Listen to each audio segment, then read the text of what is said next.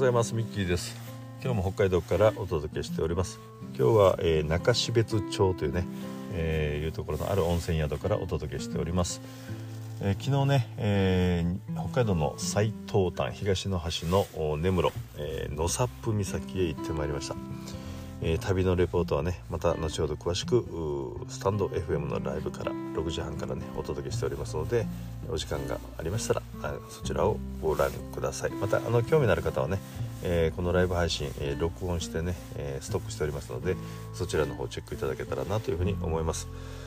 さあ今日の帯テーマですけどもテーマはね、え私の推薦本今日9冊目になります。えタイトルはね「祖にして嫌だが非ではないと」えー、何を言ってるのっていう感じで あの、ね、文字がないと分かりにくいと思うんですけどいわゆる「そや」ね「そや」えー、荒削りで「え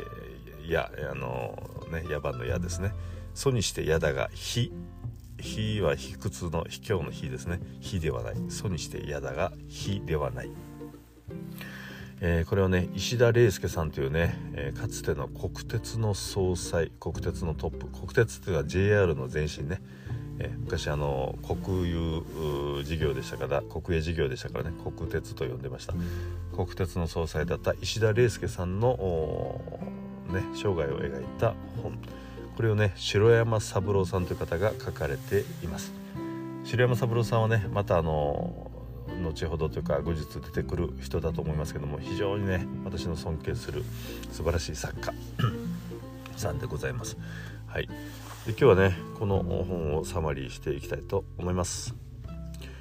えー、でねこの「祖にしてやだが非ではない」というのはね石田礼介さんが国鉄総裁としてね国会で、えー、初登壇された時に自分のことを称してこう言われたわけですね。まあ、つまり自分はそやだけども決して卑怯な人間ではないと正々堂々やっていくぞということをね宣言された名言でございますこの石田礼介さんね55歳まではバリバリの商社マンそして三井物産の社長までね上り詰められた財界の有名人だったんですけどもねまさに商売のに徹したね人生だったんですけども最後はね公のために尽くして天国に行きたいこう思いましてね公営事業の発展に尽くされたということです。まあ、終戦とともにね一旦は隠居生活に入ったもののね、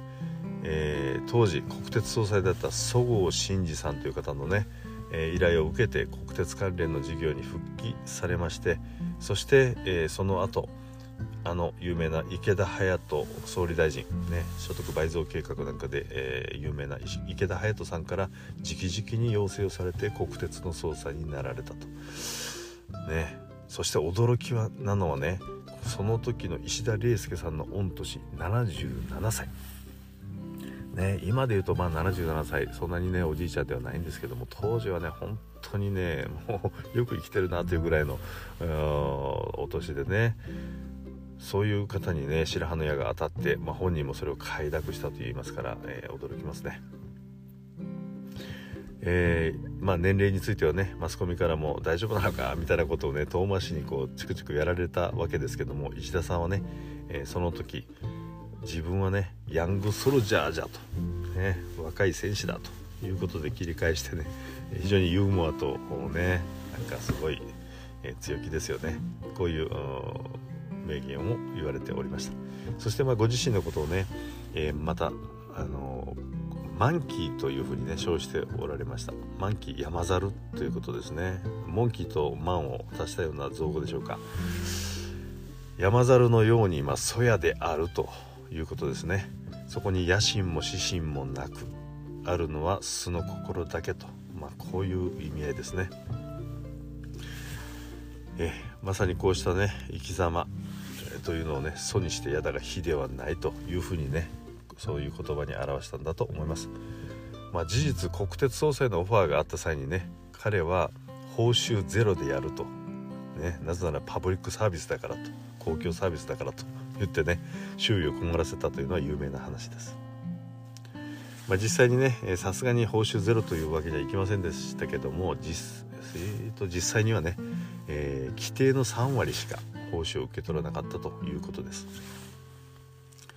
そしてまたね、えー、面白いエピソードとしてはね、えー、国会議員とのやり取りですね。当時国会というのはねいわゆる権威の象徴で議員さんというのはみんなねふんぞり返っていた時代なんですね、まあ、その代わりいい仕事もされてたと思うんですけどもかなりね権力者というか、ね、構えでおられたわけです、えー、そういうね国会議員を前にしても石田礼介さんはね何ら臆することなく議員さんたちをね同志同僚のように扱ったと言います。君たちは君たちはというねこういう言葉遣いでね、えー、周囲は本当にねヒヤヒヤしたということらしいです。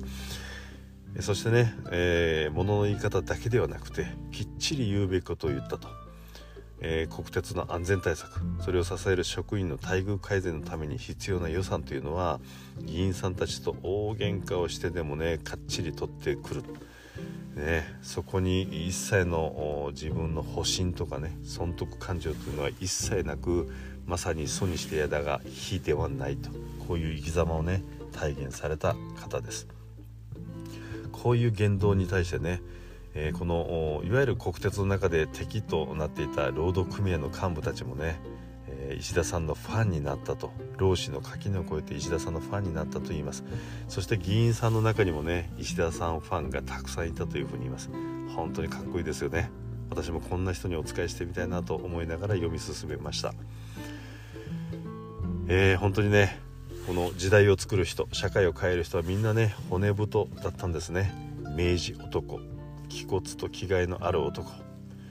ね、公のために尽くす無報酬でも責任を果たすこういうね、えー、本当に骨のある男だったんですね、えー、今のね日本の政財界の大物たちあるいは私たち日本人のこの大人たちにねこんな誇り高い人物がどれだけいるんでしょうか、えー、どうしてもね、え自分を守る自己保身そして少しでも楽して高い報酬が欲しい。自分さえ良ければいいじゃないか、まあ、こんな人がねなんとなく増えてるような気がします。えー、ある統計あの調査結果によるとね日本人は世界一意地悪な国民になり下がったというレポートもあります、まあ、いわゆるあの誹謗中傷とかね人の足を引っ張ろうとするこのうん感じですね、えー、出る杭を打とうとするというこのね、えー、精神性がうん災いして日本では起業家あるいはイノベーションというのが生まれにくいというふうにも言われてます。まあ、もちろん私はね、えー、これからだとこれから見とけよ世界という感じでね、えー、若者たちと一緒にイノベーションをねどんどんしていきたい、まあ、そういう気概を持っているわけですけども、まあ、残念ながらいろんな調査結果ね、えー、G7 の先進7カ国の中でもねかなり低いポジション低いポジションでな最低、えー、のね状況にあると。お仕事のモチベーションの低さとか勉強時間大人の勉強時間の短さとか生産性の低さこの辺がねワースト更新中ということで非常にまあ今情けない状況であります、まあ、この現状を見てねこの石田礼介さんならどう言っただろうどう動いただろうとこんなことをね、えー、思いを馳せて、えー、読み進めました。さて私事で恐縮ですけどね今日で私55歳になりました。石田礼介さんがね一年発起して三井物産の社長を辞めてねこれからは公営公に奉仕をするんだと一年発起されたのがちょうど55歳ですからねこの本を読み終わった後に石田さんが私にこう語りかけてくれたように感じました「おい君も頑張れよ!」ね本当にこんな風に言われたような気がしました。私もね微力ながら自分が時代を作っていくんだ社会を変えていく大志を抱いてそして宣言して動き出そう家族や仲間のために心と体の汗をかいていこうそして今日またここからね走り始めようこんな風に、えー、心の中でね決意をしました。えー、ということでね、えー、少しちょっと前のめりな自分語りになって申し訳ありませんがまあね、えー、55歳になってもねこの「アスナロラジオ」